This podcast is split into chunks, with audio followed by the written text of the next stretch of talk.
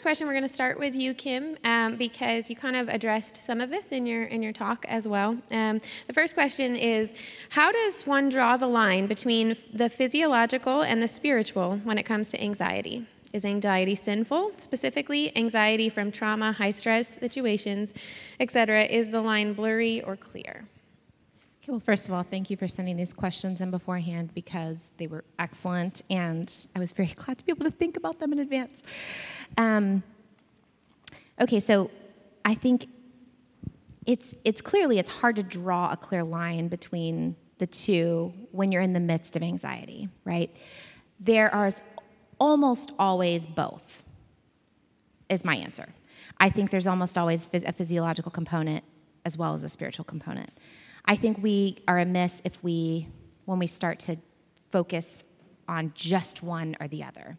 Um, so, a comprehensive kind of assessment of anxiety will consider this body, right, that we have for now, and also what is going on on a spiritual level.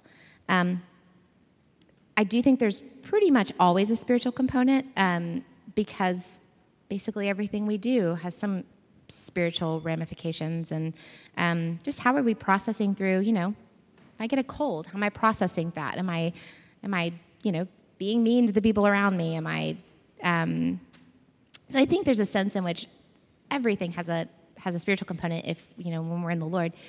Um, i would encourage just my quick answer is take physical help when it's available. Don't neglect the physiological side of this, um, but also don't neglect the spiritual. So take, take the physical help, whether that looks like medication. Sometimes that looks like I just need to go walk outside. Sometimes that looks like I need to separate myself from a relationship for a season. There's lots of ways that the physical body can be helped. Um, maybe it's a hot bath. There's a million. There's a million ways that the physical body can be helped. And so take those helps, but don't neglect what may be going on on a deeper level.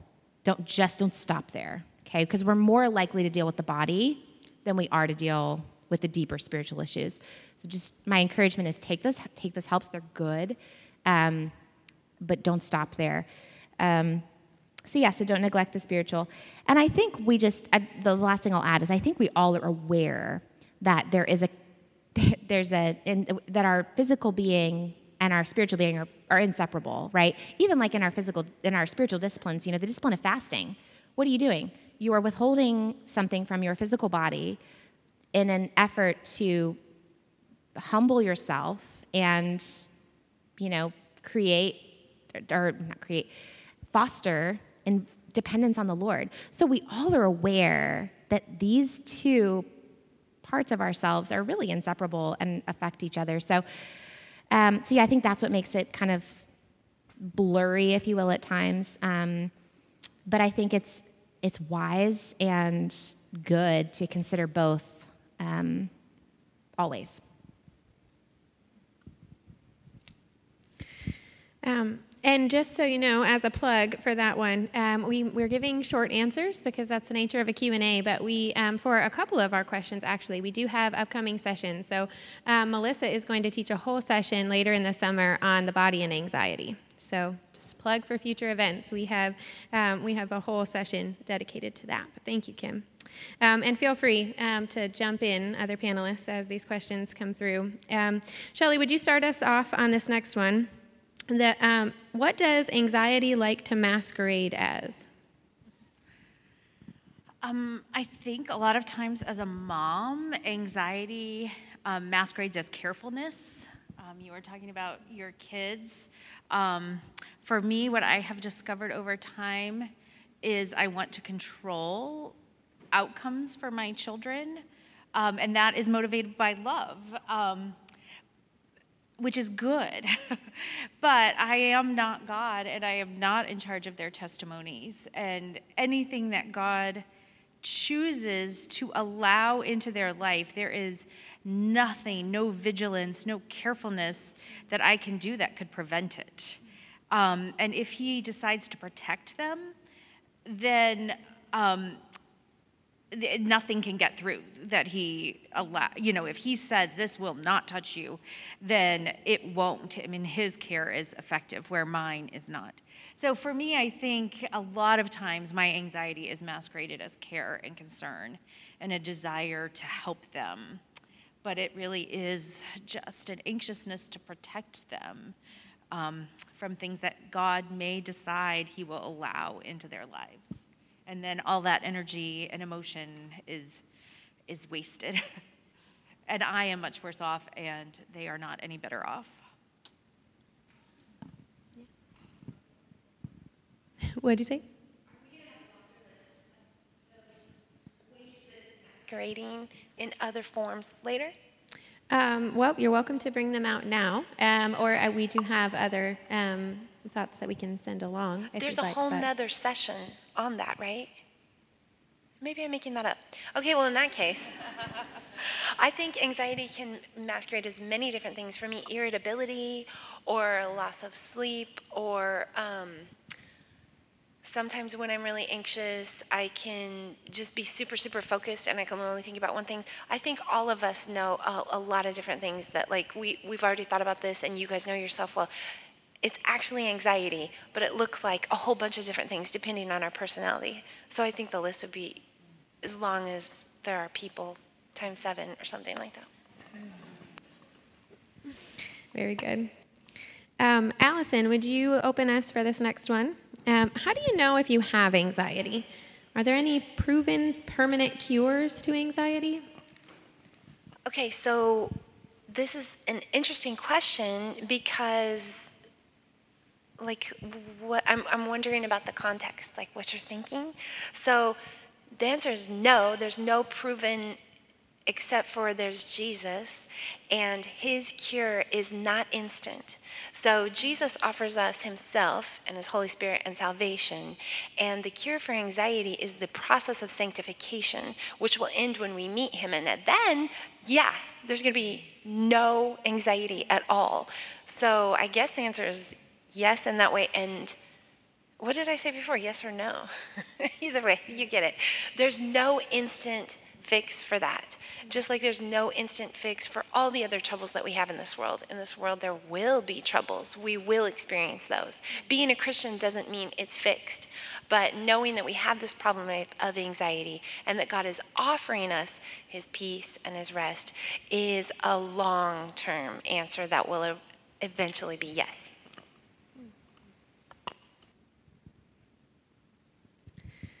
Okay, uh, Kim, can you uh, explain this one for us or begin the process? And again, feel free, other panelists, to jump in. Um, how do I know if I'm experiencing anxiety or a divine absence of peace about something? Meaning, is it possible for my discomfort or fear about a certain situation could be from the Holy Spirit and should actually be followed in some way? And if so, how can I discern this? That's such an insightful question. Um, I think Uh, what I have found is what I what I need to go back to is what do I know to be true? What is reality? I want to stay in reality and not let my imagination run away. Let me just try to get out of the general and get into some specifics, okay?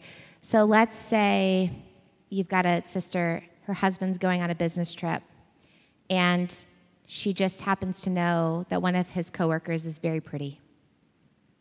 And so, what happens in her brain? They're going to go on this trip. I see them laughing and talking, um, you know, at the company dinner, and the next thing we know, they're having an affair. You know, it just it becomes this thing. What's real?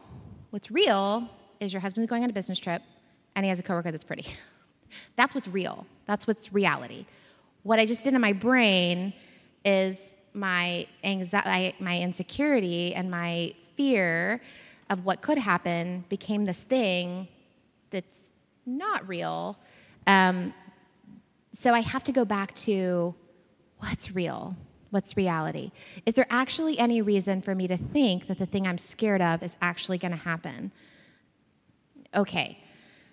So to so to so kind of start there. So there could be, you know, there you could do any have any kind of um, array of examples like that, but just being aware that what we what we might have some material here that's actually true, but then what am I doing with it in my brain? Um, in my imagination, where am I taking that? And trying to get back to what is actually true? What is actually reality? Do I actually have something here to be? And be aware of other things that may be coming in.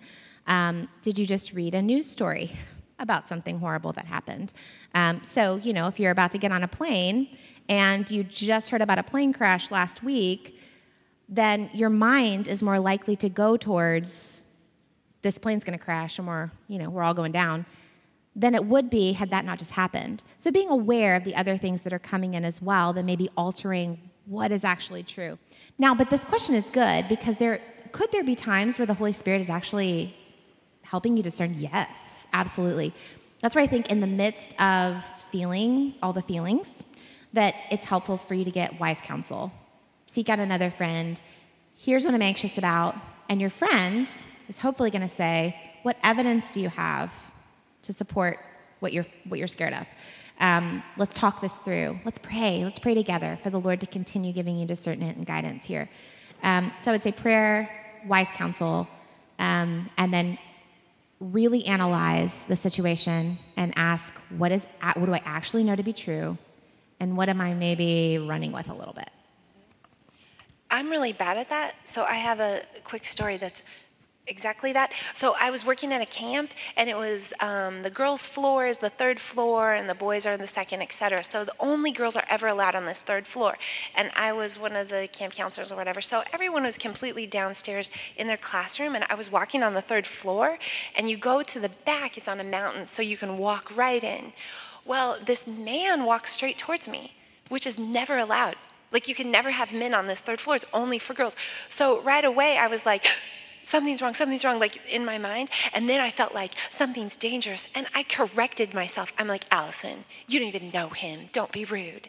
And so I said, Hi, can I help you? And he goes, Yeah, uh, do you know where Kevin, and he used somebody's real name, office is? I'm like, Oh, yeah, it's right over there. He goes, Thanks, and walked the opposite way. And I was like, oh, something's wrong, something's wrong. And then I corrected myself again. And he went and stole a whole bunch of money. And so that was God showing me that I was feeling something and I should have listened to him and I blew him off and acted like it was me saying that.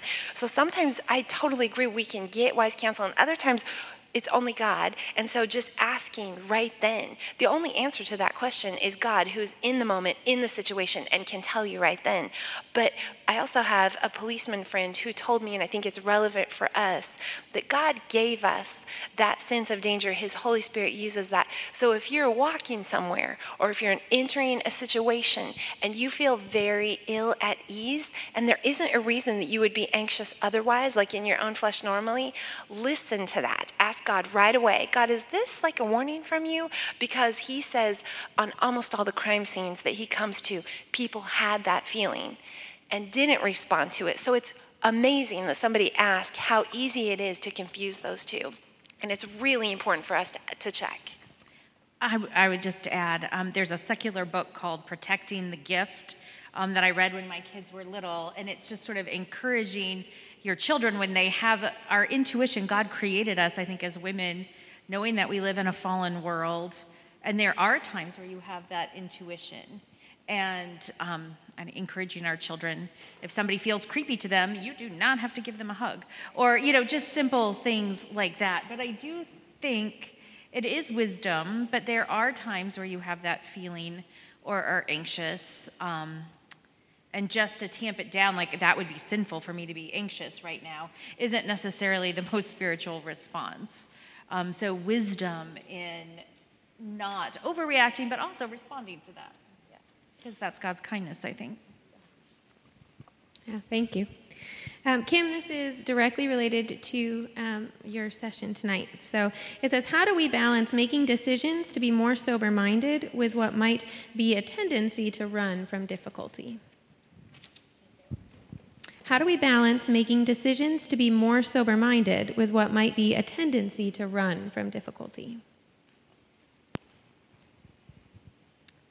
Yeah, good question. Um, certainly, there are times where we are terrified, and the thing we need to pray for is courage.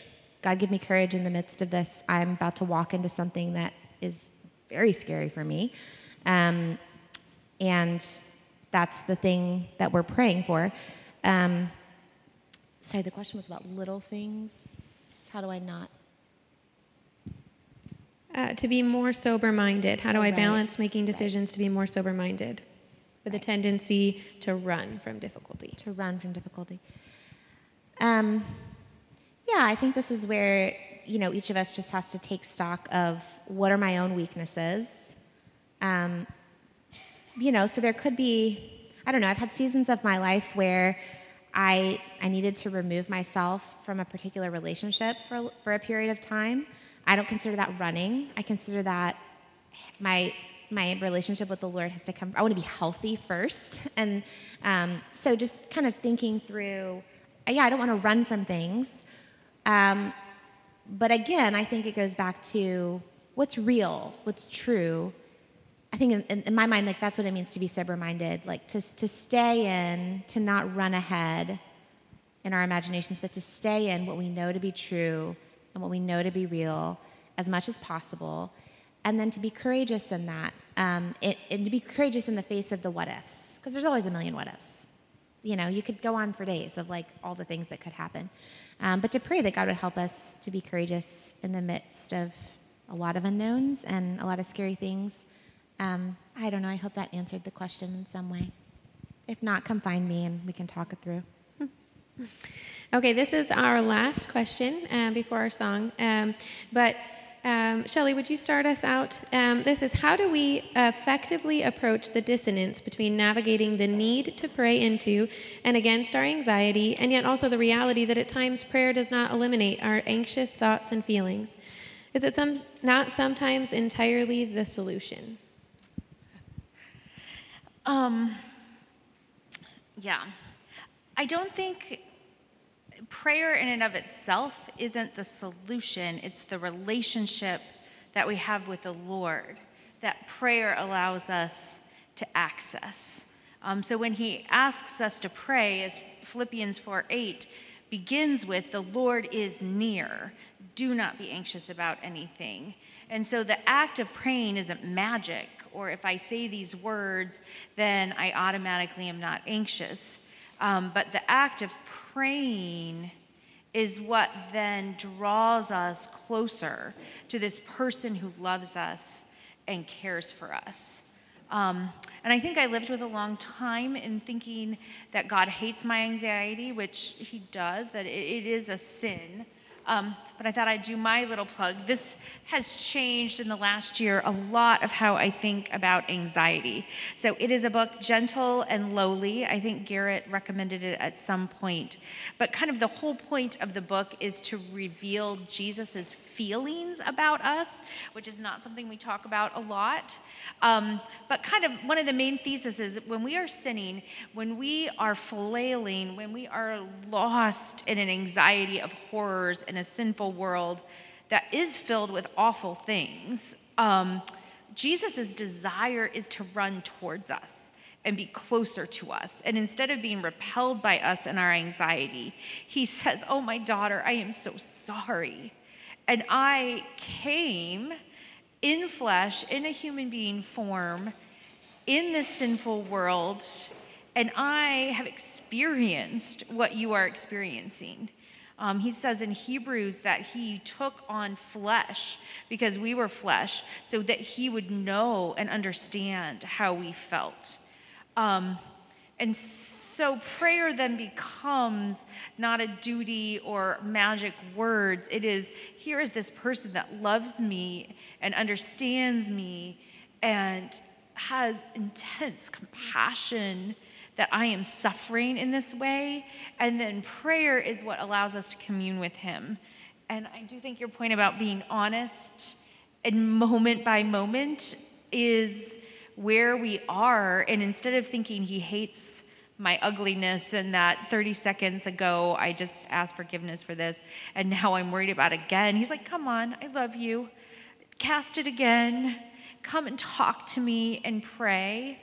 Um, and so it doesn't cure it, but it is the process where we draw close to Him. And maybe we have 10 seconds of peace, or maybe we have five minutes, or sometimes it might be a season. Um, but He's faithful and just says, Bring it to me again, bring it to me again. Um, and and God's word's true even when it doesn't feel true. Um, and so I think that He can answer and give us peace, but it's not magic.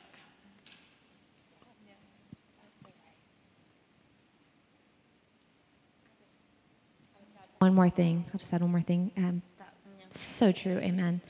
Um, I had the thought when I read this question uh, just about Philippians 4 is probably the most guess, famous passage on dealing, like on that we give to the anxious, right? Um, don't be anxious about anything, but by prayer and petition with thanksgiving, let your requests be made known to God. Um, and the peace of God, which transcends all understanding, will guard your hearts and your minds in Christ Jesus. It helps me to remember that the same Paul who wrote that truth also wrote 2 Corinthians 12 when he says, A thorn was given me in the flesh, a messenger of Satan to torment me to keep me from becoming conceited. Three times I pleaded with the Lord about this, that it should leave me. But he said to me, My grace is sufficient for you, for my power is made perfect in weakness. And we have no idea what that thorn was. I mean, people have theories, but the point is, he had something that kept badgering him, and he prayed, and God was like, It's better for you to have it. um, it's better for it to stay a little while longer um, and again and again. So the same Paul who writes this truth that the peace of God will transcend heart will transcend and guard your heart and your mind in Christ Jesus also writes that there were times when he prayed and God knew what was best. Said no, not right now. Um, this is the this is the Paul who was shipwrecked and beaten, bit by a snake, all kinds of stuff. Go on and on. You know, locked up in his house. So he had hardship after hardship, and yet he knew the character of his God. And that's what anchored him. That's what he rested in. Just like Shelley said, like it was the relationship. It wasn't a magic prayer. It wasn't, it was the relationship that anchored him. He knew who he was, he knew his God, and he knew where he was going. And that's that's why he could say, peace of God transcends all understanding. And I think anxiety doesn't happen to us at convenient times when we're talking to our wise friend. It happens in the moment. It can be an emergency. It can be as when we're not expecting it. It's always in those places. But the good news to me is that Jesus is in the boat with us. Like what we keep talking about, he's actually there. He can actually answer that question in the moment. And so we can think about it beforehand and we can prepare ourselves. But he'll actually answer us then in whichever way we need to hear. And I was just Paul's thorn in the flesh. Our bodies were made to live in a perfect world where we were safe all the time and there was no danger and everything around us was for our good. So the dangers that come in a fallen world affect our bodies. I mean, Romans says our bodies are groaning, all nature is groaning under the curse. Um, and so I think when our bodies and our souls, our mind, like they're all connected, right? When we experience trauma, when Paul was shipwrecked, when he had this thorn, our bodies react because they know this is not how we're supposed to be treated. This harm that has come to me is wrong. Um, and so, kind of that anxiety in the moment are, is a response of our bodies to this fallen world um, and the effects that we carry in our bodies from trauma leads to anxiety, can lead to these things. Um, and yet, again, like his, he knows that we are weak. The trauma that Jesus suffered on the cross, he enters in into our traumas and our anxieties and can speak to us because he experienced that in his physical body in this fallen world. So I, I think the thorn in the flesh. Anxiety just isn't spiritual. It is we're physical beings, and and and He promises we can fight this anxiety, even in our bodies. Um, he promises to be with us. Yeah, thank you. Thank you. Well, Shelly, would you pray for us as we end our panel? If we did not get to your question, um, we have two more of these June 25th and August 27th. So, um, and actually, we're going to be diving more into the topic of prayer. Um, our sister Rana Trailer is going to share with us more about prayer at one of those events as well. So, um, some of these questions will continue to be answered. Um, and I believe all of our panelists will also be outside afterwards um, sharing the desserts and fellowship there. So, feel free to ask them other questions then if we didn't get to your question tonight. Uh, but yeah, Shelly, would you pray for us? Yeah. Um, Lord, we come before you and we praise you because you are a God who sees. You are a God who loves us. You are a God who is with us everywhere at all times. As Kim said, you are good and you are loving and you are powerful and you are sovereign and um, we are grateful. I confess that it is hard to remember that in the midst of anxiety. When horrible things have happened to us, are happening, it is hard to hold all of those truths at the same time that you are good and powerful. Um, and so I ask that you would forgive my unbelief, but I thank you that you sent your son who took on flesh just like us so that he could understand us, so that he could save us from the worst thing that could happen to us, which would be separation from you forever. Um, I thank you for my sisters who have brought us your word. Um, we are grateful um, that you are a God who reveals himself, and we are grateful to hear from them um, and the truth. And we ask, God, that you would be with us. You promise that you will never leave or forsake us. You move towards us. You are not tired of our anxiety. You want to be with us. And so I ask that you would be with each of my dear sisters in this room. Lord, for our sisters who have undergone trauma and serious suffering with anxiety in their bodies and their minds and their souls. Lord, bring them help. We ask that you would be with them in a very special way. Give them hope that you love them. Lord, we look forward to the new heaven and a new earth and our new bodies where we won't even have to try not to be anxious because we'll just obey you and we'll be perfectly safe. Lord, for our everyday anxieties and traffic, for children, it's so tempting. There's so many things. Lord, we do ask that you would help us to put into practice the things that we've heard. And we thank you that you forgive us when we don't. Um, and I just thank you that you are an ever present help in the time of trouble. And we pray in your name. Amen. Amen.